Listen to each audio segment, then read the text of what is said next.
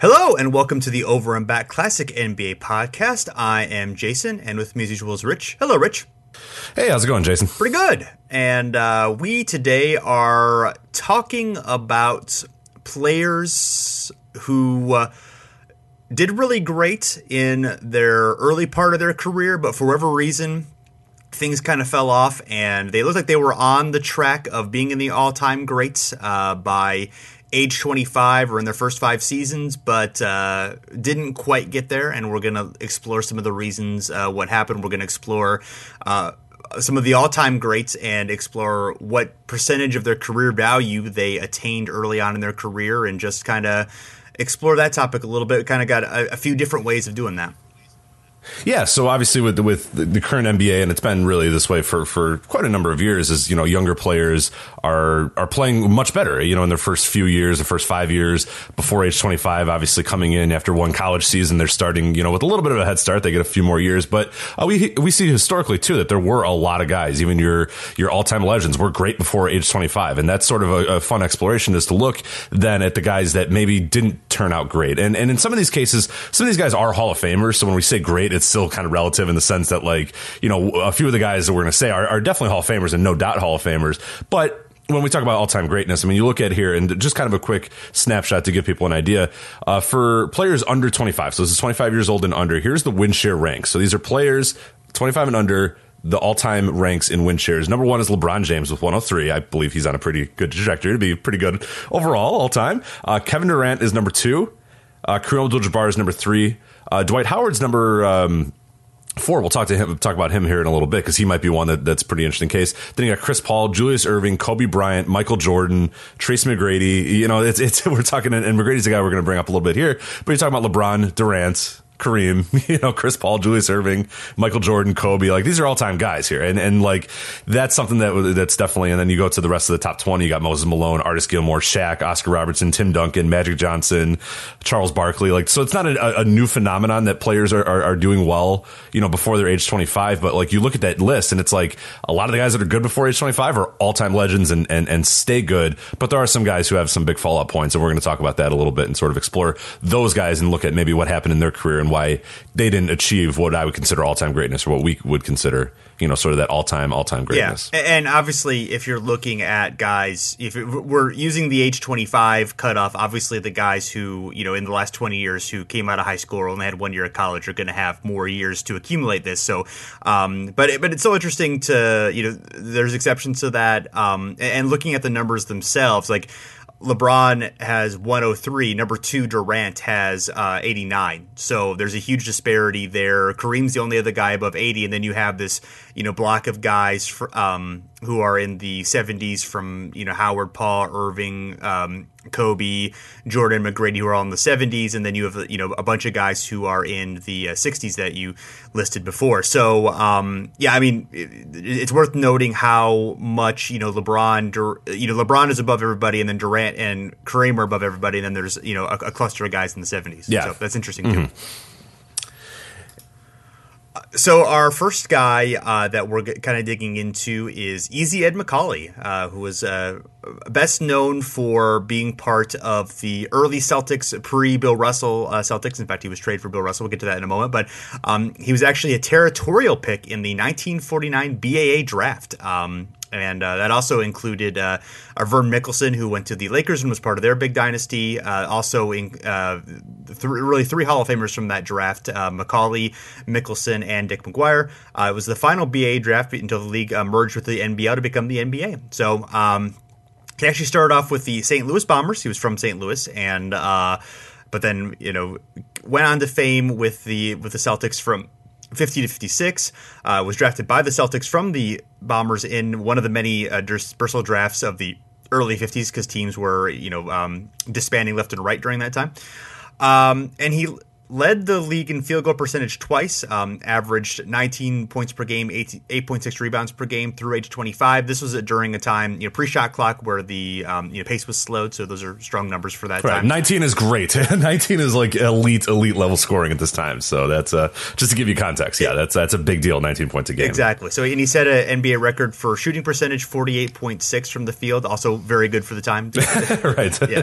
yeah so um, and had the ninth most win shares by age uh, 25. Um, 69.4 uh, and ended with 100.4 uh, was still very good for like another four seasons uh, kind of fell off in his last season before retiring you know part of this is just he had a short career um, yeah. and guys mm-hmm. in the 50s with uh, very very few exceptions you know played about you know nine ten years and that and that was it so uh, you know uh, obviously you can you're not going to be able to accumulate a lot if you don't play that long yeah, no, and that's that's definitely an issue with Macauley, and and and the stats, like we said, like the first you know four years after uh, that big you know peak that he had, you know up to age twenty five, still solid years, but by the fifth year you could tell it was kind of done, and then you you do wonder that even if he did play four or five more years, how much he would have actually accumulated. But like you said, it's sort of the the, the way that the game was played that time, and and the way the players you know sort of aged at that point. It was like you you played nine ten years, your your body was was kind of done, and then yeah. you went and you know you did something else. You either coached or you went to you know some sort of management role, or you just uh, stop playing basketball because it was, you know, hey, you're done with pro basketball and you're done. But yeah, obviously with modern medicine and modern health and the modern, you know, athletic training or whatever, guys are obviously lasting a lot longer. But yeah, Macauley is a great example of a guy who, you know, peaks high and then, you know, by his 30s is pretty much done right. in the league, which is not uncommon at that time. Oh, yeah, absolutely. Yeah. The travel was harder. The, the guys were not taking care of their bodies, you know, all that good stuff. Um, yeah. So he, um, as we mentioned, you know, uh, was traded for Bill Russell uh, very famously uh, to the Hawks, who at this point were in St. Louis. So he got back to St. Louis. Um, I, I, believe he had a um, his, his, son was not in the or, or, son or daughter was not in the best of health, so there, there, was some personal reasons to go back to St. Louis. So he's happy to uh, do so. Um, and uh, and then the he, he, helped lead the Hawks to 57 finals. They lost to the Celtics, but they actually won in 58, uh, beating the uh, Celtics four games to two. They're the franchise's only championship.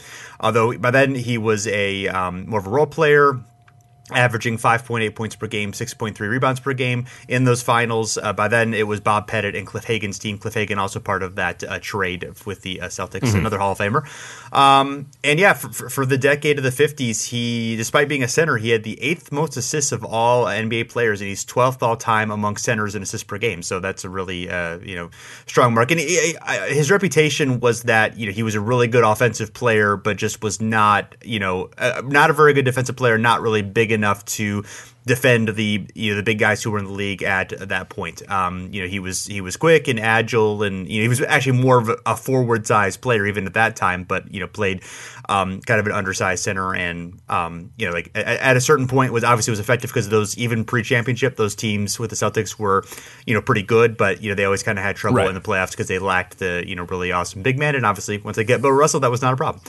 Um, right. Yeah. Once once you cannot shoot around the rim because Bill Russell's blocking you, it certainly helps you win a lot. More it, games, it is so. is pretty good. Yeah. So um, yeah, and then uh, he did briefly coach the uh, the uh, Hawks as as many people coached the Hawks during that time. Um, and then uh, actually it led them to the uh, finals.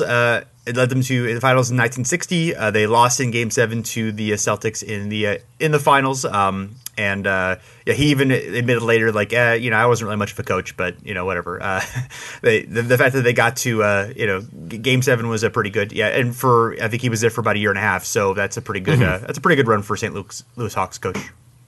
No, not bad at all. Yeah. And uh, yeah, I mean, he's he's kind of a tough one. Like I felt bad including him because there's a few different reasons, you know, why he's I, I, think so obviously on this list is is you know the era he plays in does not play late into his 30s, but he's still a no doubt Hall of Famer and no doubt you know had a great all time player, but maybe not the greatness. I mean, we're talking about top 10 all time in terms of win shares by age 25, and even in his era, that stands out. I mean, we we've talked and we listed the guys, and a lot of the other guys we listed were your 80s guys, your 90s guys, even your current guys. Macauley kind of stands out there. It's like wow, he he really was head and shoulders above almost everybody else by age 25. But then all time when you look at it, I don't think Ed Macauley is the first name that comes up when you talk about, you know, the great players uh, of, of, you know, the 50s and 60s or whatever. Yeah, he's, he's like, not one of those guys. Yeah, yeah, He's on the second team of that list, probably. Exactly. Yeah. And, and, and, he, and by age 25, he wasn't. I mean, he was maybe uh, arguably one of the best, but yeah. yeah, he just kind of falls off after that point. Sure. Yeah. I, I think the, maybe the best way to think of this is like we're talking about guys who, you know, by age 25 or in their first five seasons were on track to be, you know, maybe top 10 top 15 players of all time and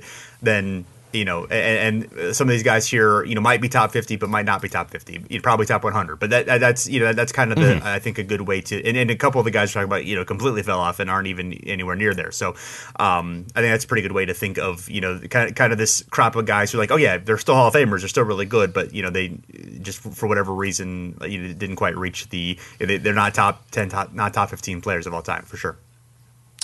Uh, so next guy we're talking about is Dwight Howard, and he's he's interesting, and he's going to be a guy. And I'm, I'm, I'm curious, Jason. Just kind of a quick aside. There's a lot of weirdness about how we sort of react to Dwight Howard these days. Uh, how people, you know, in the in the modern NBA landscape, and how we sort of think of Dwight Howard all the time. Because you'll see a lot of arguments where people are like, "Oh, I don't know if he's a Hall of Famer" and all that sort of stuff. And it's like, man, this guy was fucking great for a long, long, long time. And it's just like, I, I think he's going to be a guy. I feel like because because he's weird, he's annoying. Everybody hates him. You know what I mean? Coaches hate him, players hate him. He's just kind of a dork. He's weird. He's he's annoying or whatever. But he's the guy that maybe after he retires and then like ten years past, people do you think then will maybe appreciate him a little bit more because it'll be out of the context of what he was like when he was playing or actively playing. I, I don't know because I feel like there's just a lot of stupidity around his his legacy and his career. Yeah, I, that's interesting. Um, you know, I, I think part of it is that like he he declined as a player relatively early because of the back injuries and you know mm-hmm. and that kind of stuff.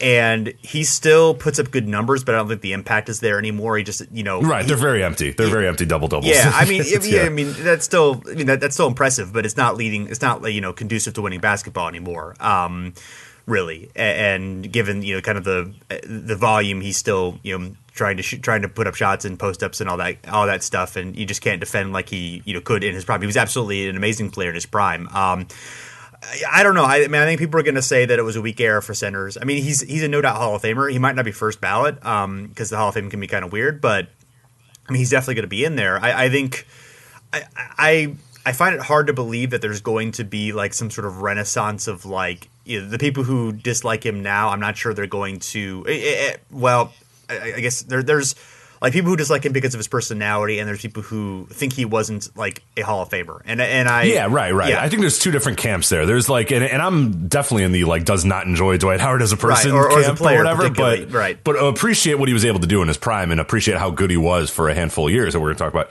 here in a sec. So yeah, I think there is those two different camps, and I'd be curious to see um, yeah. where they sort of are in, in 10 years or whatever. Right. I mean, yeah, I, I don't know if there's going to be like a whole lot of minds that change during that time unless there's, you know, maybe some studies on like, you know, maybe there, there are some ways of being able to see like the deeper impact that he had on those Magic teams, and you know maybe maybe the those you know eight years or so can be you know evaluated with maybe better stats or maybe better video study or whatever to kind of show like oh yeah this guy was like one of the great defensive forces in NBA history for you know a good period of time maybe that's it I mean he he did win like four defensive player of the year awards so yeah, yeah right. I mean he, you know he's he's certainly been honored you know quite a bit but um yeah I, I don't I don't see it changing massively but it's you know it's not impossible I guess.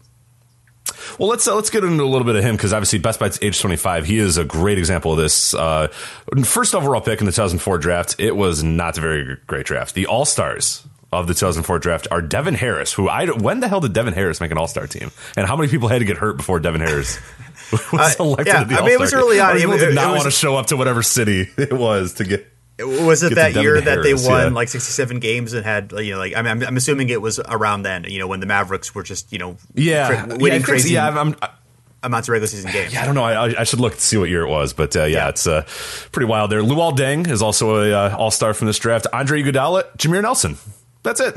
Yeah. so that's yeah. Wow. Yeah. Great. Uh, so you got Devin Harris and Jameer Nelson, who like, eh, you know, I, uh, okay, right. And then Luol Deng, who, who made two All Star games, and I, I, guess you know, Luol had yeah, some fun I mean, stuff. We'll talk about him a little bit more. And then Andre Iguodala had a, had a few good years, but uh, that's uh, not, a, not a wonderful draft yeah, there. I mean, but, Dwight's the only Hall of Famer there for sure. Maybe, maybe Iguodala, if he's if depending on you know the rest of his career with the Warriors, maybe he I, I could see that possibly being in. But but yeah, I mean, Dwight's the only like you know no doubt great yeah, player there. So Maybe Devin Harris gets a renaissance in Denver, and uh, we talk about the great. Denver. oh, sure. best by yeah. best after age twenty, age thirty five. The Devin Harris run in Denver. right. Denver, and Jameer on the Pistons, obviously too. You know, of course, yes, yeah. Jameer. Forget. Yeah. Uh, but uh, Howard, he made an immediate impact on the Orlando Magic. He finished his rookie year with averages of uh, twelve uh, points per game, ten rebounds per game. He's the youngest player in NBA history to average a double double in the regular season. Uh, he also became the youngest player in NBA history to average at least ten rebounds in a season, and the youngest NBA player ever to record at least 20 rebounds in a game. Of course, he comes in out of high school, so he's got a lot of these early, you know, and and unlike a lot of other high school players, I mean, even to an extent, LeBron James, like Dwight Howard, really from the beginning, I mean, there was some stuff that obviously his body had to kind of come into form or whatever, but he was a guy who, who made an immediate impact in terms of what you wanted out of him. It was get rebounds and score around the rim. And that's what he did his rookie year quite well. Um, and, and seeing to be able to hold up to the physicality of the game as well, which is always an issue with, um, big men coming out from high school or whatever. We've seen issues with like guys like Eddie Curry or whatever. Even, a, even Kevin Garnett for an extent had a little bit of a time trying to figure out sort of the physicality and, and, and figure out how to sort of have his body hold up to the rigors. But Dwight Howard, other than yeah, being a little skinny at that point, was able to sort of do it pretty well and and accumulate a lot of these great numbers. Um, he was the uh, also the first player in NBA history directly out of high school to start all 82 games in his regular season as well, or his rookie season, I should say as well. Uh, November 2005, Howard scores 21 points and 20 rebounds. He becomes the youngest player ever to score 20 or more points and gather 20 or more rebounds in the same game. Uh, on April uh, in April of 2009, he becomes the youngest player ever to win the NBA's Defensive Player of the Year award. Uh, that was a goal that he had set for himself at the beginning of the year, so kind of cool to see him do that.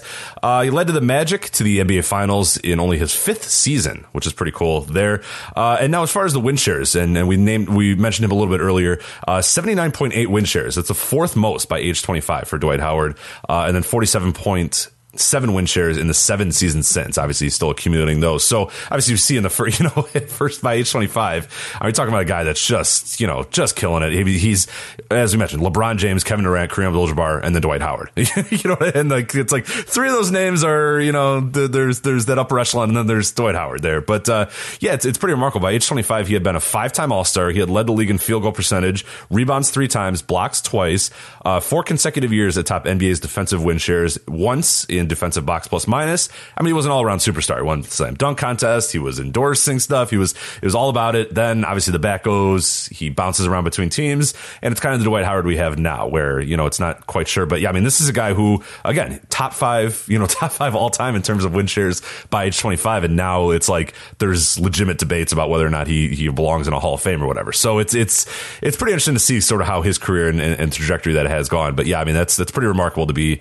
you know, with LeBron Durant and Kareem Abdul-Jabbar over your first, you know, by age 25. But uh, that's kind of the story of Dwight Howard there. Yeah, I, I, wouldn't call them legitimate debates. I mean, he's definitely Hall of Famer, but um, no, no, I, yeah, but yeah, sure. people are make those debates. That's that's for sure. Yeah, um, yeah. I mean, he was really. I, I think one thing also like I mean, he's obviously a massive human being, but he's not, you know, he's not seven one. He's six ten. Like he was, you know, doing all that rim protection and you know having that defensive impact, not not just you know not just protecting the rim, but also all over the court. Um, as a guy who was smaller than a lot of the centers that he was competing against, you know, I mean, I think that's there's there's something that's really impressive about the fact that he was able to uh, do that. Obviously, you know, he was especially a couple years in, he he was really muscular. He had an awesome body. I mean, you know, he had he had physical gifts, but he wasn't necessarily, you know, the the biggest guy out there. He was competing against some, you know, some really big guys and able to, you know, um, defend them well. So I think that that's something about him as well. Absolutely, yeah, and super athletic as well. I mean, really, uh, that's going to be one of the things I think that's going to when we go back and look at kind of the, the, the history of you know Dwight Howard and you look at, at, what he was able to do just seeing how freak of an athlete he was. I mean, he could just jump. so, I mean, like, and big men obviously, they, obviously, of course, have an advantage in the court for being taller or whatever, but he's a guy who would, I mean, he would have his mouth at the rim a lot of times going on stuff. So, and, and that helped a lot with rebounds, as you said, where he was a little bit younger. And obviously, he had a physical gift uh, in terms of muscularity. He was, he was able to be bigger than a lot of the guys and sort of help, but he also had great positioning as well. Um, great rim protector, one of the early sort of what we now it's sort sort of obvious that you you know your big man stays by the rim and just swats everything away or whatever. But there were a, there was a while there where that was sort of something that you didn't see all that much, or there weren't guys that were just specialists in that sort of way. And and, and Dwight was one of those guys who, no matter what, he would just collapse in and and, and swat everything away, anything that came near the rim or whatever. Was was a great defender, as you said, defensive player of the year multiple times, led the league in defensive win shares, but really sort of stood out defensively uh, as well as getting all the rebounds and, and and being a pretty good scorer as well. Couldn't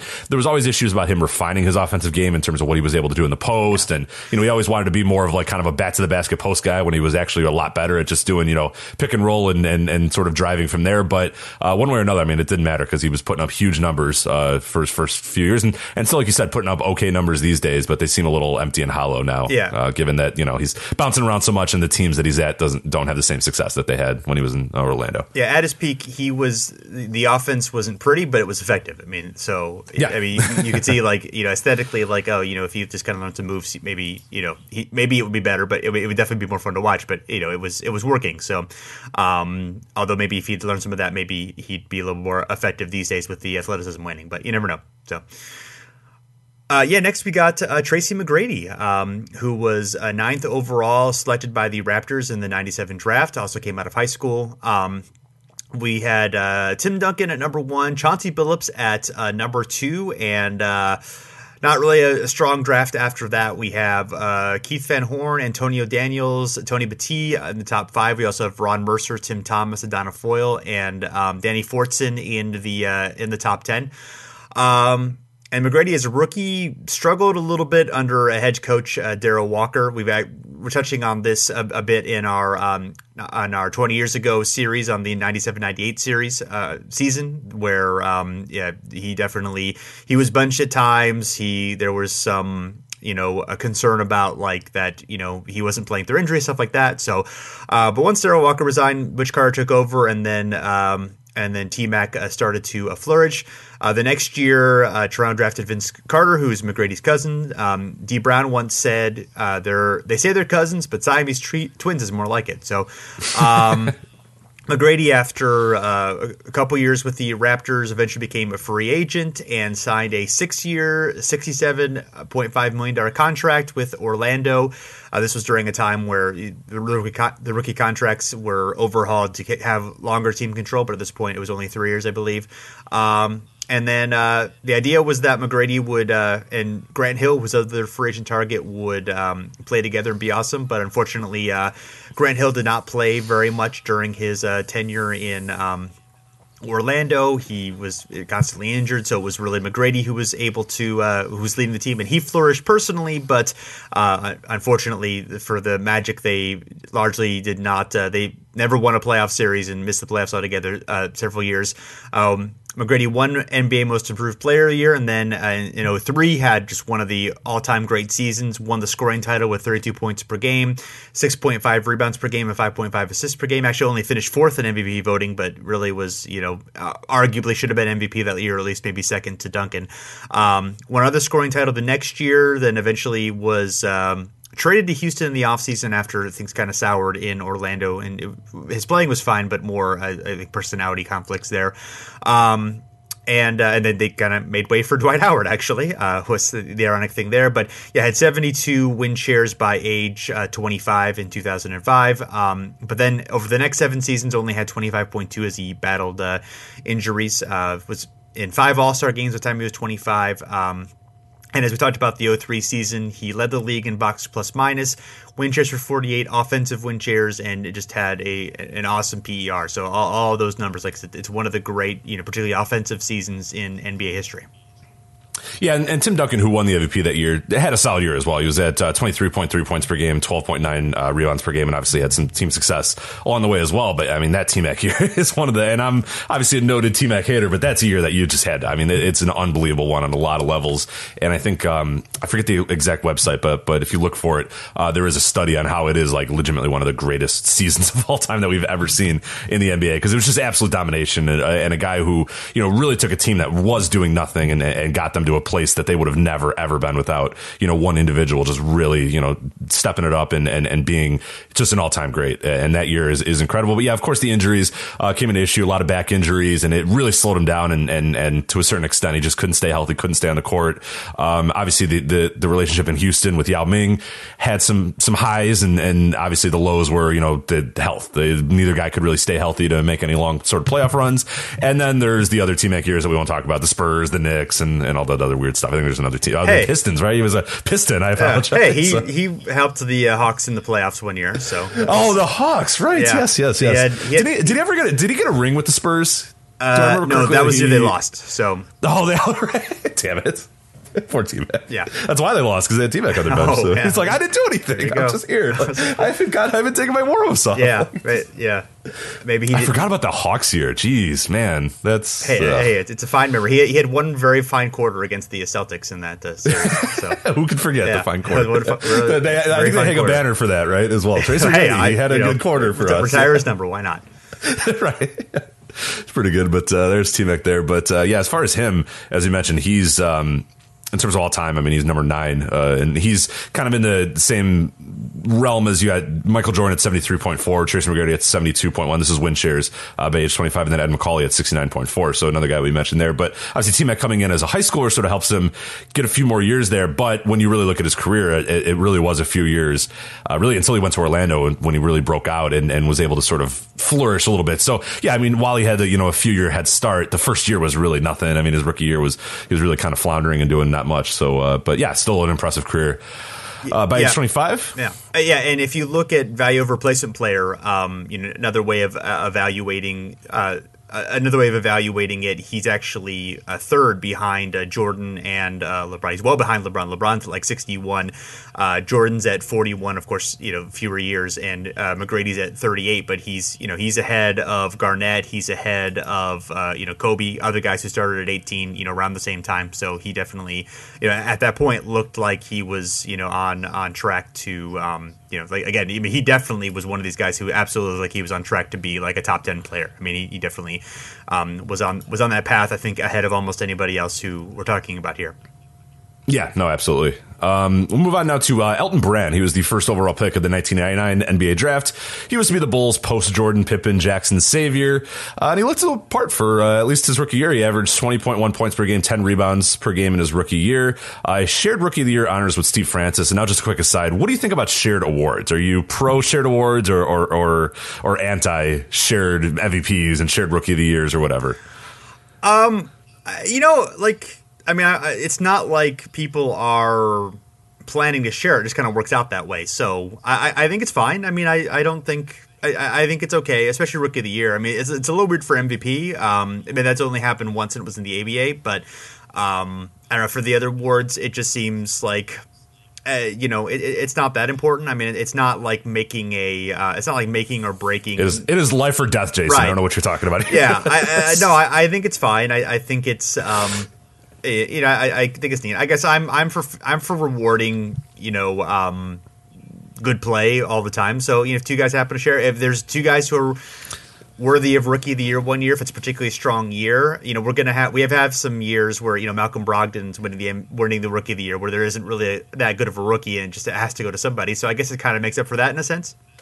Yeah, and, and the reason I ask is because this year is a pretty good case between Donovan Mitchell and Ben Simmons. Right. Like both guys, it's really hard to pick, and Yeah. and I hear people being like, "Oh, I don't know who to pick. I don't know who to pick." Just, just pick both. Who cares? Yeah. Like it's rookie of the year. Like Right. reward both these guys. Hey, we have two really good rookies. Yeah. Let's give them both the award. so who cares? Yeah, That's I mean, uh, one person cannot vote for both, right? It, it, it just happens to be that you know half vote for Right, one, exactly. half vote Right, for the other, right, right? I mean, yeah, you know, yeah. I, mean, I, get Yeah, what like you're you saying. said, it's not something where they're like, well, I guess like everybody gets together and decides that that's who it's going to be or whatever. Right. But yeah, so Sure. but instead of making them like fight to the death to figure out who is actually the rookie of the year, they just decide both of them could be. hopefully, So- no one will fight to the death for the rookie. No, It that doesn't would be worth that'd be no. bad. Yeah, the Steve Francis Elton Brand fight to the death was uh was the last time they, they Yeah, did that. and It did not work absolutely. out very well yeah. at all. Yeah. maybe that's why both these guys fell off after the race. Maybe. Yeah, you got to fight to the death afterward, it's not, it's not great. No, yeah.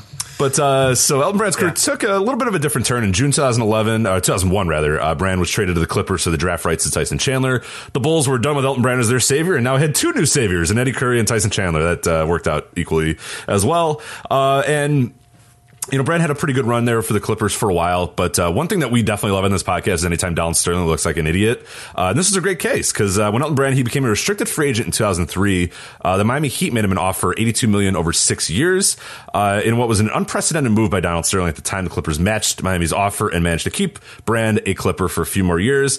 Uh, prior to this, the biggest contract that Sterling had ever approved was a five-year, 15 million dollar deal for Eric Piatkowski. I'll let you go with that as you will, but uh, Eric Piatkowski Gretzky was the only big contract that Don Sterling ever decided to sign in his career as an owner, but um, but what was good though about this to make him really look like an idiot is Sterling had refused to offer Brand a contract extension one year prior uh, when he'd been willing to accept less than the maximum. So he could have easily gotten Brand at a cheaper price, said no, no, no, we don't need that, and then ended up having to pay through the nose to keep Elton Brand. So pretty good. But anyway, it worked out that deal because. Um, Brand had a pretty good year, a pretty good career with the Clippers. But ironically enough, uh, in this exercise, the year that everybody would kind of consider the best for Elton Brand, which was 2006, a great year for the Clippers. You know, they sort of made a, a really good playoff run. Brand looked like a monster that year. 2006, that was not included. He was 26 this year. So everything that we're talking about here is up until when he really had what I would consider that breakout season or whatever, which still shows pretty cool of, of like how good Elton Brand was to that point. And what's kind of weird about this exercise and, and, you know, including Elton Brand in this is, uh, 55.1 win shares. So it's the 26th most, most by age 25. Uh, but was slightly above 50 win shares for the rest of his career. So I had a great amount of years. Obviously, had injuries and, and sort of slowed down when he went to Philadelphia and kind of bounced around uh, after that. But yeah, it's pretty interesting that you probably shouldn't count because he wasn't a superstar at any level, you know, before age 25, but maybe he should have kind of been, but doesn't appear to be on a Hall of Fame track, but he didn't really ever have like a peak and he was just kind of pretty good for his entire career. But it's interesting because he, he shows up on this list and he shows up as, as being one of those top guys by age 25 or whatever, but still was pretty good after 25, but yet still doesn't really feel like he fits in any camp. Like he was great at a time and then fell off or was great all time. He's just kind of a guy that sort of hung around for a lot of years and, and was pretty good. So I don't know exactly how to define the legacy of Elton Brand. Yeah. Uh, you know, it's it, one other thing is that like he didn't, you know, uh, the, some of these other guys came right out of high school and were able to you, had extra time to build the legacy to you know get to get 25 to kind of build up the numbers. Where Brand, you know, he had two years of college, or was at age 20 at least when he joined the league. So you know, he wasn't 18. He didn't he didn't quite have the same advantage that you know uh, ahead of you know guys in you know, previous generations would have had. Um, uh, you know, so he he kind of a you know, he, he doesn't have the cheat in that sense. Um, yeah, I mean, it was really obviously it was the ACL injury that, um, or Achilles injury that that took him out, that changed his career. Even though he was still he was still okay after that and managed to hang on for like a long time, he didn't have that uh, superstar career. The guy, it's, it's going to be interesting. He'll, he'll be in terms of Hall of Fame case. Um, you know, he's very um, like I think he definitely could make it, but it's it's definitely a borderline um, case and um, it, it kind of depends on what you value your very long. There's definitely guys who have had his resume who have not gone in, but there are definitely guys who have had um, worse resumes that have gone in. So it's uh, yeah, you know, there's, there's a lot it's, of it's, uh, it's really interesting. Yeah, career, the Hall of Fame probability on, on Basketball Reference, they have him at seven point two, which is about probably where I would put him too. It's just like because he's a guy who you know put up gaudy numbers throughout his career. Only two All Star games though, so he didn't really emerge amongst his you know peers or whatever. I don't think I forget. I'm don't believe he was on an. I think he was on one All NBA team that won 2006 season, like we're saying. But other than that, not really ever you know anything more. So yeah, it's it's it's weird where you kind of define him because in you know you sort of strip out the context and just look at his numbers. If I just gave you Elton Brand's career numbers, you go, oh geez, wow, what a great career. But then you look at it amongst his peers in the air. I don't know. It's very weird how to define Elton Brand. He's he's going to be a, an interesting case as, as the years go on. But people might just forget about him, and, and he might be one of those fun ones that you know the the next Curtis Harris in 20 years is like ah why isn't Elton Brand in the Hall of Fame like that's a hope or the current Curtis Harris yeah, maybe, maybe, could, could yeah. do that but uh, but I like to think that there's some then, but yeah there's some middle schooler right now that's that's that's planning on becoming the the next Curtis Harris and is just sure. gonna like really ape for Elton Brand for like 20 years to be the the man to uh to be you know Hall of Famer that, that's just not quite there. But no, I mean it's it's it's gaudy numbers. I mean averaging 20 points a lot and, and not being the most efficient you know 20 point score or whatever. But obviously era dependent. It wasn't you know we're sort of living in an era now where where you know what what is efficient now wasn't efficient in 2002. You, you know, in 2002, teams were fine just plopping the ball back, you know, to a guy back to the basket and let Elton Brand sort of work or whatever. And I mean, you can't argue there was some success there too. I mean, gave LA pretty big success. And, and we went to Philly. Obviously, the injury sort of sapped a lot, but but they had some some decent success as well.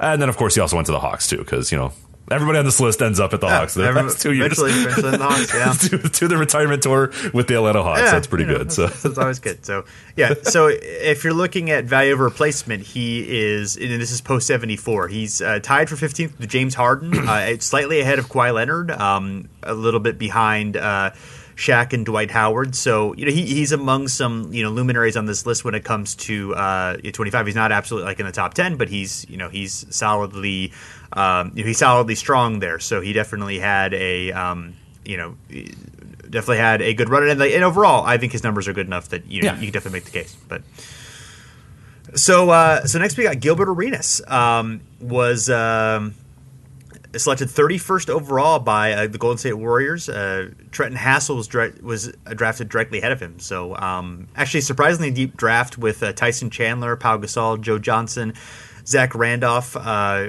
Gerald Wallace. Um, Tony Parker, Arenas Mehmet Okur, and of course uh, Ruben Boomti Boomti. Is that how you pronounce it? I think it was Boumtje-Boumtje, I believe. But oh, okay. uh, yeah, I, I, just remember because I used to play uh, uh NBA 2K a lot, and I would always be the Blazers because they had a pretty fun deep team. And you know, if I would beat my friends, as I was, you know, of course I would always do, do, but yeah, um, yeah is that later in the games you put Ruben Boumtje-Boumtje in because he was like at the end of the bench and, and he was a pretty yeah. solid player. He was pretty right. good. But uh, no, yeah. it's a deep draft and a lot of the, when you look at that, like a, a Randolph, Gerald Wallace, Parker, Arenas, Okur, even to a lesser extent Joe Johnson are not high draft picks at all. So it was a really in terms of like that second round and, and late first round, a lot of great value out of them. You're talking about some some really great players, some you know era you know top top era players as well okay. in terms of like guys like a Zach Randolph and, and Gerald Wallace had a pretty good run of years as well. And then Tony Parker, of course, you know speaks for himself. So it's pretty cool to see uh, how deep that draft can be and how you know if uh, you know sometimes you could find some gems in the in the late first and, and the second round. absolutely, yeah. Uh, and a lot of these guys t- took a little while to find their role. Like Pau obviously was was really good right away, but um, but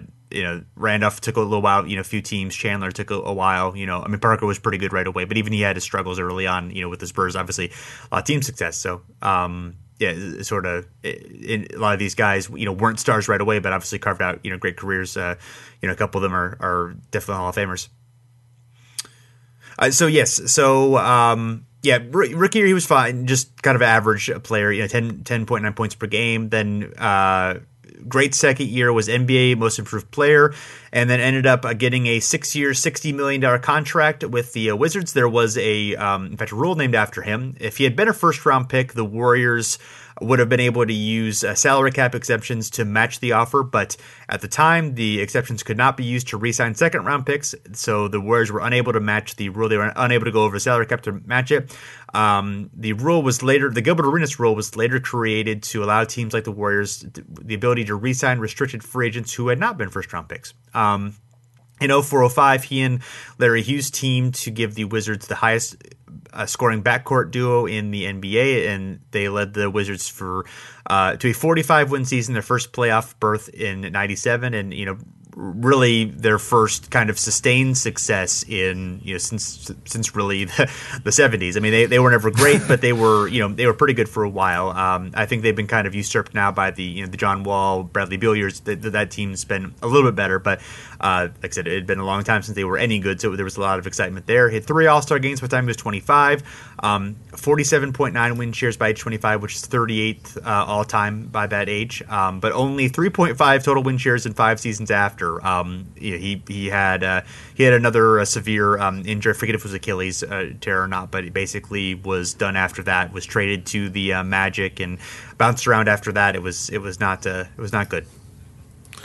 No, yeah, the Gilbert thing, and then obviously there was there was other oh well yes as well that played into it, yeah, but uh, bringing guns in the locker room, yeah, that no, was, yeah, not ideal, not, not, not ideal, ideal. either. Uh, blanked on that for a second, which obviously he's most famous for, uh, unfortunately. Yeah, uh, yeah, we, that that's I mean that that kind of that's you know he's never going to get his number retired by the Wizards, I assume, and like you know the the, the kind of like legacy defining things were like okay, even if he wasn't, even if he just fell short of the Hall of Fame, like that that's going to keep him from really getting any of those like you know um, second tier honors that like guys like him like like a Brandon Roy you know will get with the Blazers you know get yeah, honored sure, by that sure, he's right. never going to get that kind of stuff because you know he just because that's pretty much souring his reputation Absolutely, but yeah, I mean, this is a guy who go back and watch some of the highlights. Go back and I mean, this guy was a force for a, a, number of years and was a great story as well because he, you know, really didn't, you know, in the Warriors he was he was emerging and obviously he won, you know, the most improved and, and, and sort of broke out a little bit after those first, you know, year or whatever. But then goes to the Wizards and really just like completely transforms that franchise. I mean, they, that franchise owes a lot of their, you know, in a lot of ways because they were nothing. I mean, the franchise had so many issues for so many years and that they drafted great players. I mean, they obviously had Webber, they had, you know, Juwan Howard, they had guy after guy after guy that would come in there and it just never really kind of came together. You know, Arenas teams with with you know Larry Hughes and a few other guys, and they they they sort of come there and they get some success and they, they start looking like a great team again and look like they're they're on track to to do something more. And then obviously the injuries sap him, and then obviously the, the personal stuff um, sort of saps a little bit of his career as well. And then he bounces around at the end of his year. Did not go to the Hawks though, I don't believe, for Gilbert Arenas. But uh, yeah, it's it's kind of interesting to see how his career sort of the way it went and, and where it was by age 25. He was definitely on pace to be, you know, maybe not maybe not an all time all time great, but definitely a guy that we would talk about in in in sort of you know had that trajectory gone on, a guy that was an all time great scorer, but it just didn't quite all come to together for him. All right, and then we'll end with uh, Luol Deng here. He's one of the, or not end. We got a few more guys to talk about here, but uh, and if, as far as this little exercise, best by age 25, and surprisingly, I was I was kind of interested by this. Luol Deng is 49th in win shares by age 25 at 43.9, so not maybe all time there, but still top 50 in terms of win shares by age 25. I would not have expected Luol Deng to do that, especially given sort of where um, where he came in and and how he came into the draft, and obviously not coming from high school, playing a few years in Duke, but uh, he was 19 when he came in the league, so that definitely does play a part in that. Uh, 29.3 win shares in seven seasons since uh, that age 25. So as we can see, you know, uh, 43.9 for by age 25 and now 23.9. Um, in the seven seasons since. So yeah, now he's considerably, uh, consistently under one per year uh, in win shares. His career is winding down. He's kind of in exile there in the Lakers. So I don't know if he's necessarily can't play anymore, but the Lakers don't really want to play him. It's this very odd thing. So we'll see sort of where the Luol Deng thing goes. He could still land on the Hawks. It's still possible. There, no, there's a very good chance he could land on the Hawks because yeah, he's yeah. he's got a, a, a, big contract. He got signed in that big yeah. you know summer where everybody just decided to throw around money like crazy because yeah. the salary cap would never stop going up, and then the salary cap stopped going up, and now you have contracts with Luol Deng. At some point, yeah. So yeah, absolutely. They'll they'll try to because yeah, he's he's unfortunately on the Lakers and a team that really wants to play all their young players and, and has you know an older veteran that makes a lot of money in Luol Deng. So it's, it's a weird situation right now, but uh, we'll see how it ends up going. But a little bit of background on Deng: he was selected seventh in the 2004 uh, draft by the Phoenix Suns. Uh, immediately traded the Chicago Bulls for Jackson Vroman and a future first round pick. Uh, that pick eventually became Nate Robinson. And of course, if you followed any of the Suns transactions over the 2000s, you know that they moved him to the Knicks for Quentin uh, with Quentin Richardson for Kurt Thomas and Dijon Thompson, and that was kind of a thing that the the Suns always drafted good players, but then immediately traded them to save money. You know, to save like a million dollars, they traded Rajon Rondo, or to save you know two million dollars, they would trade you know a Nate Robinson or whatever. But I mean, Kurt Thomas was a good player for them, so I don't hate on that. But uh, yeah, the, the the Suns in the 2000s were a consistent uh, trade dra- young you know high draft picks for either you know lower draft picks or for nothing or for cash in some cases. So right. it's yeah, kind of a thing. Well, but um, yeah, I mean uh, the fact that like the Suns could have kept Luol Deng and he would have probably been a really good player in those seven seconds or less uh, teams. right, right, Yeah, that would have added some depth there and would have like totally seemed like he would have fit pretty well in. You know, could have had a very different career had he done that. I mean, he had some good years with the Bulls, obviously, but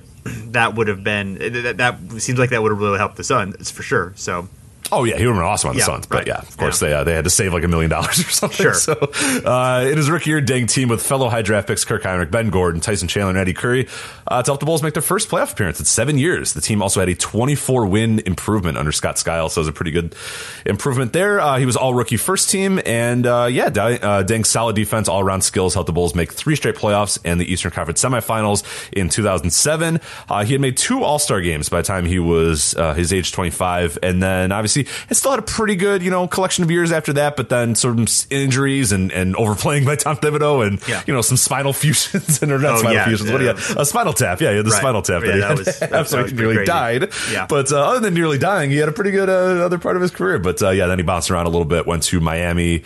Um, not the Hawks yet. No, but yeah, yeah. Uh, you know he's in the Lakers right now. Yeah. went to Miami, uh, played for Cleveland for a little bit as well after he was traded from the Bulls, but has sort of bounced around since and hasn't really quite found his footing. But uh, yeah, had a really great career by age 25. A guy that I think we kind of underrate how good he was for a while, and a lot of his value comes in terms of defense and all around game. As I said, he wasn't really a great scorer, he wasn't really a great shooter, but he was a really good defender. Could really defend one through five any position. Uh, was known for you know being able to try to defend LeBron James at points. Uh, but yeah, had a really really good uh, early career, and then sort of maybe I don't know how he fits in this in terms of being an all time great, but I mean I think he would be a guy that we definitely, if things sort of stayed the way they were for a while, would be one of those guys. I don't know where you like, know maybe type a Shawn Marion type, you know? or yeah, like one of those guys that we look at and like, oh yeah, like he he you know had an underrated career and, and maybe deserves to be you know considered amongst you know the top 150 or top. I mean I doubt yeah, he'd be a top. I, I think 100 is, is fair. You know, if, if he had continued along the same path, yeah, probably not any better than that though. No, but that's that's about his peak. But that's still. I mean, Which, I, I, don't so, think he's anywhere near that, that level yeah. right now. So no, yeah. Um, Yeah, those 07 Bulls were. I mean, that seemed like a changing of the guard a little bit. I mean, they smashed the the Heat pretty well in um in, in that playoff series, from what I remember. Uh, you know, that, that looked, kind of like, oh, these Bulls might actually be like you Yeah. kind of an upcoming power in the East. Yes, and Jason. then- yes, we did. it Yeah. didn't happen. And then the um, uh, you know, th- th- then then of course the the Celtics got Kevin Garnett and kind of changed the uh, you know the path of the league, and they had some injuries and stuff and um, and, and trades, but eventually like those, um, and then they let kind of let in the Derrick Rose, and then had another um, you know great uh, another pretty good run you know there, but. Um, and he was part of that, but but yeah, I mean, he was definitely someone who looked um, you know pretty interesting and that that bulls team's kind of a little bit forgotten because of uh didn't last very long but for a, a moment there they looked like they were going to do some more interesting stuff than they ended up um, Yeah, and they had a it was a super young team too because like you look at the roster, you got Ben Gordon, he was 23, Luol Deng Right. 21, Kirk Hinrich 26, Nocioni who, who came over from Argentina, he was Yeah. only 27. You know Ben Wallace they brought in uh, Right. as a free agent, and, and that actually was you know not as great as a lot of people thought, but I mean he had a, had yeah. a pretty good few good it years. was too much money and- but he was still like a you know a good defensive player and like was helpful toward winning i mean he was, Right, over, he was overpaid but but it you know and, and there were definitely like some unhappy locker room stuff and they you know they eventually traded chandler and you know so um it wasn't a good long-term team but he was still useful at that point Right, and then you have the Scott Skiles factor where like he gets teams to a point and then they all hate him and then he just has to go away because then they suck and they don't want to play for him anymore. But that's Exactly. that's the Skiles thing. He did that with Milwaukee too. It's like holy shit, this Milwaukee team's great, and it's like Yeah. ah we hate Scott Skiles. And they're like Uh, all right, we're gone. Like One thing I wanted to say about Deng before we move on is that he and, except for the Lakers, he and Dwyane Wade have played for the exact same franchises. So, oh wow, you're right. Jeez. so ho- hopefully, hopefully the Wade can play for the Lakers someday, so that uh, Yeah, yeah, you know, they can they can match four, you know, because that'd be fun. I never thought of that. That's interesting. Yeah, it's, That's the type of thing that popped in my head every once in a while. I, this is, I don't know this why. is what you pay for on this free podcast here. I don't- I don't know why. Those great anecdotes. yeah. um. So, anything else we want to uh, get to before we look at some of the uh, the percentages? No, I think we're good uh, on the best under twenty five. So yeah, we're kind of looking at the players who, um, you know, by win shares, who in their first five seasons had the most win shares, um, and then kind of looking at the the portion of um, the, the production in their first five years versus um, you know the rest of their career. So, uh, guys who were had extremely high percentage of win shares in their first five years were um, George Mikan, who's third overall in their in their um, uh, first five years. 87% of his win shares came in his first five years, but this is easily explained. He only played six and a half years in the BAA and the NBA, um, and he's still 68th all time uh, in um, NBA ABA career win shares, despite you know the, the lack of time there, which is kind of amazing, honestly. Um, to have that amount in that short of time is uh, says something for sure. Oh no, definitely, yeah, but yeah, it's easily explained by you know, given just how the guys played or whatever. But still, to have him still at that point and still have him as high as he is is, Yeah. is pretty remarkable, given you know how few years he actually did play. Yeah, I, I, I guess I'll, I'll list the names of guys who are at, at the top just to uh, give us some context here. So, so Wilt is number one with 104.9. Kareem is number two with 101.8. Mikan is third with 94.4. Uh, then we got Oscar Robertson, Artis Gilmore, who are in the 80s. Um, in the 70s, we have David Robinson, Julius Erving, Michael Jordan, and then um, a few guys who are in the 60s. Ed Macauley, also on this list at number nine. Neil Johnston uh, at, at uh, 66 at, at number 10. And then Walt Bellamy after him. Then we got Duncan, LeBron, Barkley, Dan Issel, Arizin, Chris Paul, Larry Bird. So, um, you know, mostly all-time greats here with a few, you know, kind of exceptions uh, that we'll get into. But um, after Mikan and other guys who have extremely high portion in their first five years, um, Neil Johnston at 72%. And he's in the top 100 win shares um, all the time. Uh, Ed Macauley, 69%, also in the top 100. So, and, and again, you know, we obviously got Winnan and Macauley, and these guys you just had short careers because of the t- era that they played in. So that's you know most of the explanation there. Um, so uh, an interesting guy I want to dig a little bit more deeply into is um, Walt Bellamy, and he had 51% of his win shares in his first five years. He played 13 seasons, so that's you know a really high portion there. Um, it's, it's sort of interesting to look at the track of his career. He was a two-time All-American Indiana, played in the 1960 Olympics. Who was one of the you know probably the greatest team ever assembled at that time. Um, and was the number one pick in 61 to the expansion uh, Chicago Packers. Um, and those Packers were really bad. We'll get into that. Um, as he was rookie of the year in 62 he had a 31.6 points per game, which is second all time for a rookie next to Wilt Chamberlain, and his. Uh, 19 rebounds per game, which is the third most, and he set an NBA record with a 51.9% field goal percentage. However, the Packers were absolutely terrible. Um, they had the sixth worst win loss record and sixth worst SRS in um, BA and NBA history at the time. Um, and uh, uh, Curtis Harris wrote a, a, a good piece when uh, Bellamy died in 2013 and pointed out that uh, out of their 10 man rotation, uh, six of the players were out of the league the very next season, and three of the others combined to play uh, just 212 more NBA games. So that was not a that was obviously not a good team. So he was no. basically asked to do everything and, and, did it well. I mean, did it obviously efficiently. Yeah. You know, scored efficiently. Um, you know, it, it was good, but you know, looking more at when he went into his, his career. Um, he was an all star those first four seasons as the team uh, became the Zephyrs the next year after somebody figured out, hey, Chicago Packers, not a good idea. Um, and then went to then went to Baltimore um, as the Bullets, um, and um, uh, he never made an All NBA team despite those four All Star appearances. But it's not really that surprising because he was behind Wilt and Russell all of those years, who basically had a lock on the first and second spots. Um, but if you look at you know if you look at the list of guys who were you know centers in the uh, 60s, you know I think he's pretty clearly the, the third best there. Um, and some of that's due to the fact he played most of the 60s. I mean, Willis Reed was only there half the decade. Thurman you know started in 64, so they kind of started late. I mean, uh, really you know uh, Zelmo Beaty, Red Kerr, Reed, and Thurman are the only other options that you could argue there. But I think you know given longevity, given production, I think he's definitely the third best center in the uh, 60s. Um, his first coach. Uh, Slick Leonard, of course, famously later the uh, uh, Pacers coach, said uh, Walt wasn't a highly motivated player night in and night out. He'd have some great games and then have some ones where he didn't show up, but he was an excellent player. Um, his scoring declined from from uh, 31.6 points to 19 points in um, 67 and stayed in the teens for his later of his career. But as we said, the talent around him got better. The Bullets did finally make the playoffs in year four, and they had Gus Johnson, Bailey Howell, and Don Ohl, who are all real good players. In fact, they upset the uh, Hawks and Bob Pettit's last year, and then took the uh, Lakers to uh, six games that season. That was the uh, series where Jerry West averaged um, four, almost 47 points per game, and uh, Elgin Baylor seriously injured his knee in, in, game one of that series. So uh, you know West took over. It's actually a really classic series. All those games were really really close and had some really good teams. And in his career, he only won one more playoff series in 1970 with the Hawks over the Bulls. Um, and then kind of bounced around after that. Traded to the Knicks the next season. Not really a good fit with Willis Reed, but also had some you know pretty good talent. They did make the playoffs uh, those years, but finally, when he was traded for Dave DeBusschere, that turned around the team. He ended up getting stuck on the uh, Pistons. Set a record that year by playing 88 games in a uh, season because of you know how many games the Pistons had left when he acquired them.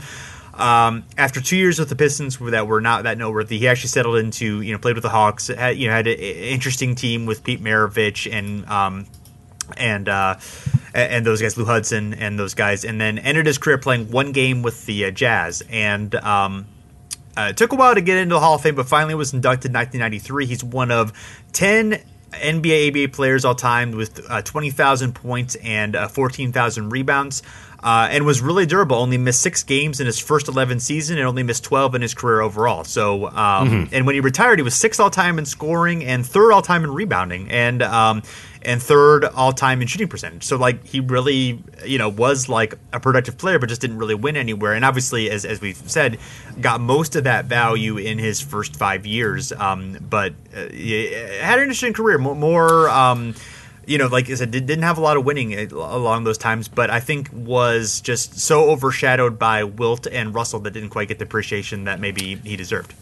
Yeah, and not having a single spot where you can really say, okay, Walt Bellamy was a X team's legend. You know what I mean? Where he bounces around right. a little much, and that, that's that's We've always interesting, especially in this era, yeah, where right. guys, where most guys were at one spot. I mean, there was Wilt went to you know a few different teams, and that was seen as like, oh well, I don't know what's up with Wilt if he's got a. Whereas you know Bill Russell's obviously Celtics. You, you know uh, he's synonymous with the team.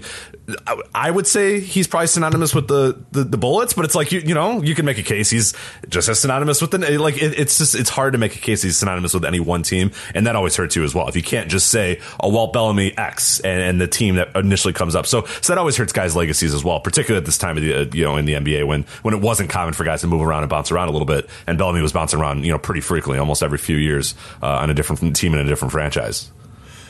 So among the guys on um, on this list who uh, kind of breaking down some of the percentages, guys who were in had a high percentage of their win shares in their first five seasons.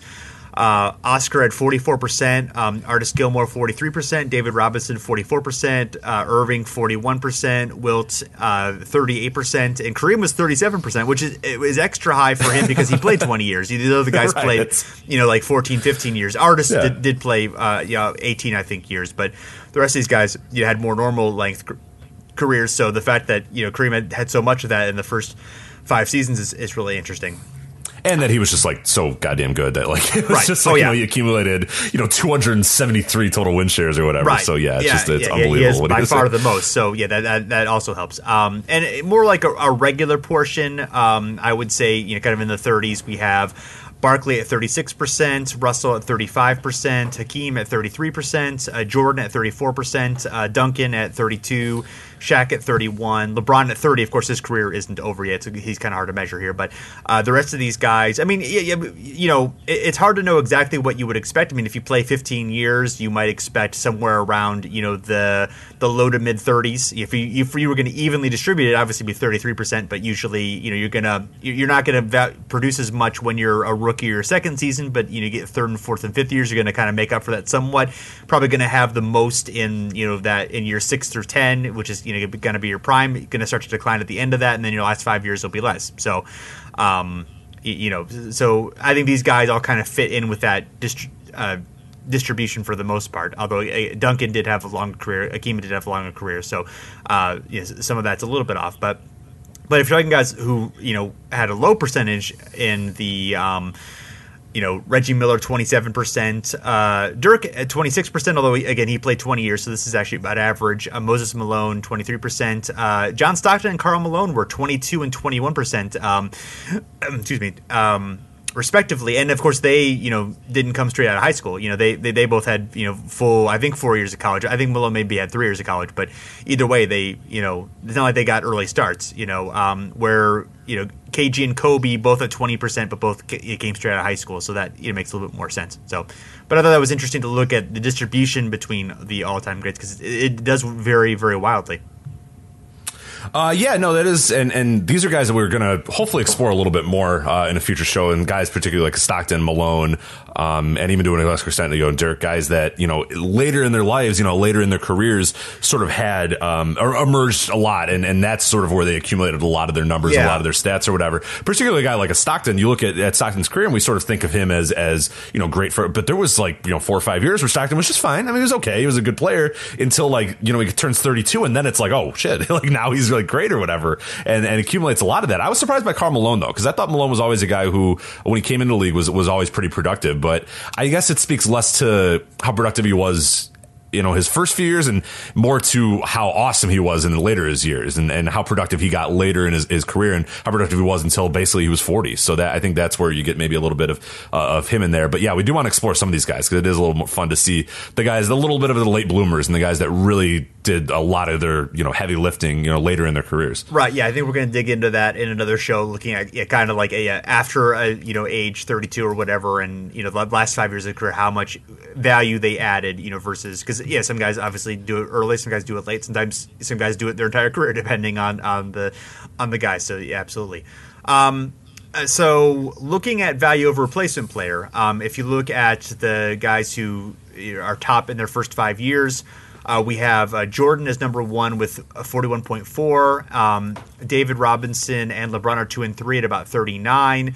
And then the other guys in the 30s are Charles Barkley, Larry Bird, and Chris Paul. Guys who are in the 20s are Tim Duncan, Magic Johnson, Julius Erving, and then you know, and those are you know basically all time greats. Um, you know, post 74. That, that, that, that, list I don't think is too surprising. And then we get some really interesting ones. Number 10 is Grant Hill. Number 11 is Bobby Jones. Uh, then he's right ahead of uh, Akeem Olajuwon. Then we have Andre Kirilenko, Clyde Drexler, Shaquille O'Neal, Steve Francis, uh, Kevin Garnett, Bob McAdoo, Sidney Moncrief, and Elton Brand are our top 20. So uh, I, I, think that's really interesting. Uh, also, uh, Brand is tied with um, with Marques Johnson and Dwyane Wade, all three of them exactly 21.1. So it's sort of interesting to look at you know what's going on there, um, and, and, some of the you know percentages of those guys in terms of their careers. Grant Hill had 60% of his. He was 49th all time in win shares. Uh, now, not surprising because of the injuries, of course. Uh, Bobby Jones had 50%, 58%, excuse me. Um, Andre Kirilenko also 58%. Um, Steve Francis 81%, which is is kind of kind of mind blowing. the fact that he was you know 16th on this list. Um, and the fact that you know he really I mean I I, I kind of knew that he fell off you know pretty quickly, but how dramatically he was. He actually led the NBA in um, in value replacement player in the 2001 season. Um, but you know the accumulation of injuries, uh, drugs, uh, that well documented drug issues that he's had after his career. I, I, think some of that is assumed to have been during his career as well.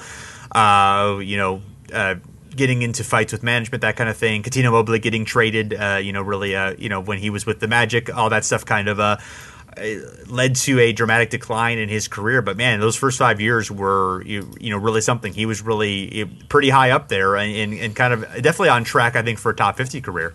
Oh, absolutely. No, and he was a superstar at that time too. And it's, yeah. it's hard to remember. And obviously, it was a, it was an NBA that was sort of looking desperately to find their next superstar, their next guy, or whatever. You had, you know, obviously Tim Duncan putting up great numbers, but not as marketable of a star. But Francis was one of those guys. I mean, I remember him being one of the big dudes. And him and McGrady were, were guys that the NBA really rallied behind. And Vince Carter to a lesser extent as well. And and Francis deserved it. He was great. And then it it it all kind of just it, it it's just, yeah it never really came together after that. And there was always uh, I don't know if issues and and team success issues and, and yeah, chemistry issues. And like you said, even possibly the drugs and some other stuff that, that went on with C. Francis. But yeah, I mean, this guy was really, really good. And, and it's going to be a little lost to time how good he was those first few years. But yeah, definitely um, pretty remarkable.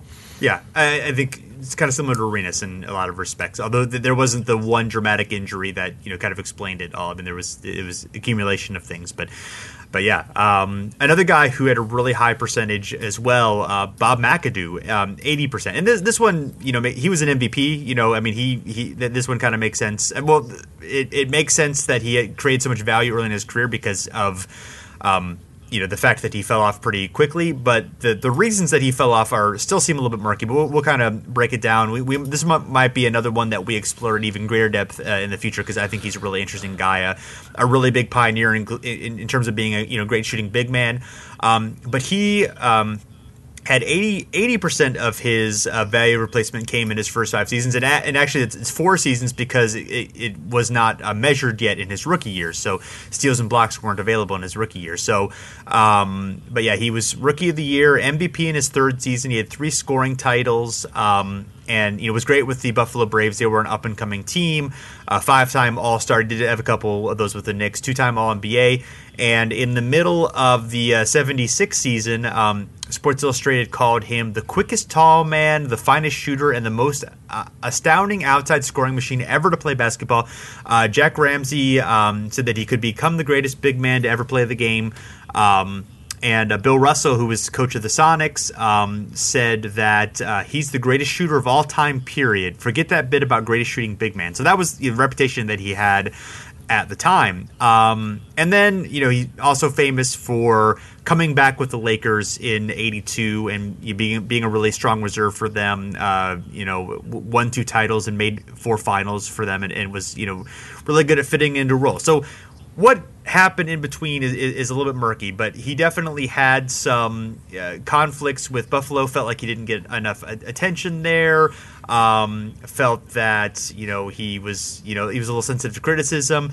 Um, in that 76 season, after the year after he won the MVP, he has to be excused from a game because of back back problems, and then had some issues with uh, Paul Snyder, the Buffalo owner, asked him to see a, a, a second doctor. McAdoo refused, and then uh, he was suspended for one game because of that.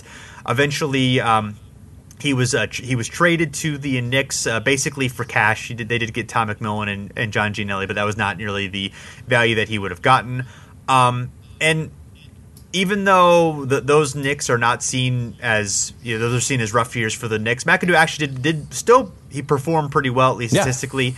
Um, but there was definitely some internal clashes. He and uh, Spencer Haywood were playing together, and that relationship was not strong. Haywood was definitely in the midst of uh, uh of drug issues and uh, other things going on, and and Haywood was also hurt a lot during that time, so they didn't actually play together all that much. He was still third in the league in scoring in '78. Uh, but he was traded midway the next year. So so things actually were okay in New York. That wasn't you know the, the, the they, they underperformed, but it wasn't like he was bad there. It was more like uh, you know it was just kind of a disappointment. It was um, I don't know, kind of like Carmelo Anthony in New York. Maybe I mean that's probably a, a decent. It didn't last as long, but that's kind of a decent comparison mm-hmm. I would say. To right, we're still productive, still you know had, but it was just kind of didn't ever feel right or it, it, yeah, never it fit because of you know there were other issues that were going mm-hmm. on as well. So uh, yeah, so then then it gets you know pretty weird. Uh, he is traded to Boston f- for uh, Tom Barker and three first round picks. Uh, Red Auerbach was not consulted about the trade. Whoops. It was uh, the the owner of the Celtics, uh, John Brown, who had also been the owner of the Braves, who had been part of uh, sending uh, McAdoo out to the Knicks. He gets him back for the three first round picks. Auerbach had been had plans for those picks, so he was not happy about doing that. Um, McAdoo was behind uh, Dave Cowens, who at that point was player coach. Um, so he ended up not playing as much as he uh, wanted to. He did still score 24.8 points per game in 60 games. Um, so you know, it was still not unproductive, but was definitely you know in a lesser role and not and not thrilled about it. Um, and the, the Celtics were obviously not thrilled to have him. Eventually, he was sent to the Pistons as compensation for the Boston signing of ML Carr, who, who at that point was was a good player, would later you know become known for waving the towel behind Larry Bird's uh, Celtics later on, but at that point was still you know, pretty good player. Uh, and yeah, Detroit was not good. There was uh, there were some injuries going on. He actually he played like a season and a half there. Um, the uh, the he he uh, filed a grievance with the Players Association while he was with the Pistons. I, I have to look more into what that was about, but only had 10 games with the uh, Nets, and um, eventually he and the Nets could not agree on a contract uh, the next year, and then he. Uh, uh, finally, was the Lakers took a chance on him, trading him for uh, cash and a second round pick, and then he settled in there and, and, was good. But yeah, some some weirdness going on during those times, and you, I think a lot of people would make the assumption of drugs, but that I, have not seen anything that links him to cocaine or, or, drug use during that time. It just seems like it was, you know, combination of attitude, combination of bad situations, combination of injuries. So we'll that's again we'll have to one we'll have to dig into. And it took a while, but he was elected into the um, Basketball Hall of Fame, I believe, in the early 2000s. So um, you did eventually get his due. Like I said, he, you know, he was MVP. So I, I think there's no question that you know the the whole thing is career. He did get that second act, but that whole middle tenure, there's just some weirdness going on there. Yeah, it kind of stinks because yeah, he had a run of you know as you said MVP run, a run of All Star games. Was really one of the top tier players of the league in scoring for a few years, and then obviously the the, the fits and all, and and we forget that these guys aren't machines. Sometimes you know sometimes when you don't feel like you know you're in the right place or you're not quite sure you know what team you're going to be on next, and you know he finds out that he gets traded you know by reading the newspaper and stuff like that. That stuff grinds on you a little bit, and it seemed like he he never quite felt comfortable in New York. Never, of course, never felt comfortable in in, in uh, Boston. Detroit was you know a, a, brief time when he was comfort, and it was actually his numbers reflected that too. He had a really good uh, year in Detroit, but then he's you know in New Jersey, it was it was nothing. It seemed like he really just kind of a lot of the the energy got sapped out of him. And then when you go to the Lakers, obviously he's not the same player he was because now he's thirty. He's obviously getting into you know the older part of his career, but really found a niche as as sort of a bench scorer for that team, and and won two titles and seemed to kind of figure it out. So it was cool to see him you know get that little bit of a resurrection. But I think it's very similar a case like to Bellamy, where it's like you can't really define him by one franchise, so it always hurts then the all time case. And and what right. really hurts him too is that that we're in a between period, which should have been arguably his peak, was spent you know bouncing around between teams, not quite sure where he would go, you're not quite sure you know what what where he should fit in, how he should fit in, all that sort of stuff. So that kind of stinks. Is that you know that 26 to to 30 is just kind of this lost period for him. Um, so you wonder what could have happened had he just been in one stable situation, had he just went to Detroit or whatever and just stuck around there for a while, or you know the Boston thing hadn't happened or the New York thing hadn't happened or whatever. So yeah, definitely an interesting right. case there of a guy who you know had he had found one home base, how different things could have possibly been. Yeah, probably the one place that was his home base was really Buffalo, but of course, who doesn't exist anymore, and, and the Clippers have not really had any interest in you know, celebrating those years in, in, any way. So, um, so yeah, it, has been lost a little bit that way too. I mean, yeah, he, he's lucky as the Lakers part of his career because obviously there's a lot of Lakers fans, and he's finally remembered for having a you know relatively small role in those teams, but obviously an important role yeah. on those teams. So yeah, the, the last a couple guys we're going to talk about it just a little bit is um, Sidney Moncrief, um, who sixty three percent of his win shares came in the first five years, and uh, or I'm sorry, value replacement, and uh, and Marques Johnson sixty two percent. So they're they're right like basically in the same uh, boat. They both have. Um, they're, they're both in the 80s in terms of um, of value replacement all time and yeah, they're, they're right kind of in the same, uh, right, almost exactly in the same spot there. And yeah, both guys, you know, those early '80s Bucks teams, um, you know, and, injuries derailed, you know, and, and, both those guys are not in the Hall of Fame, and I think they both very clearly should be in the Hall of Fame, or, or, or they both have strong cases for being in the, in the Hall of Fame, um, right there. But yeah, those were interesting that those guys, you know, on the same teams, you know, basically. Uh, uh um, Johnson was a, was a couple years before Moncrief, and he, he, got traded really before the injuries happened. Moncrief stayed with Milwaukee, and the kind of the injuries yeah, kind of um, zapped some of his uh, strength. Luckily, they they had enough talent there, you know, to still be able to keep those teams strong for quite a while. But yeah, it's um, you know another guys who you know unfortunately just the it's we, we it's pretty easily explained with the injuries but it's interesting the the bucks have a number of those guys who um, you know it seems like if you want to be really productive uh, for a period of time and make the hall of fame don't play for the bucks because uh, you know moncrief marques johnson and um, and Bobby Dandridge all, you know, are among the top guys who I would say, say should be in the Hall of Fame and aren't in there uh, for whatever reason. Sure. Yeah, it's, it's kind of shocking that he's not. But again, like I said, it's it's that's a guy we've talked about from almost day one of the show. It's it's just unbelievable yeah. how he still hasn't found a way in there, especially the Basketball Hall of Fame, which is like you know right. anybody you know high school coach wins a thousand games, it goes in there. But yeah, for some reason he can't get in there. But yeah. whatever.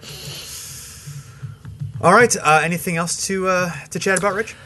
I think we got it. I think this is good. This is a fun little exercise to do, a little fun uh, thing to explore here, and something that I think a lot of people enjoy. So yeah, no, I enjoyed it. I had fun doing it. Cool. Well, everyone, uh, thanks for uh, checking us out. Of course, you can find us at the step back at fansided.com. Uh, you can also find us on iTunes, Stitcher, or wherever you uh, listen to your podcast. We would appreciate a rating and review for uh, makes us feel good about the work that we do. So, uh, thanks for listening, and we'll be back again soon.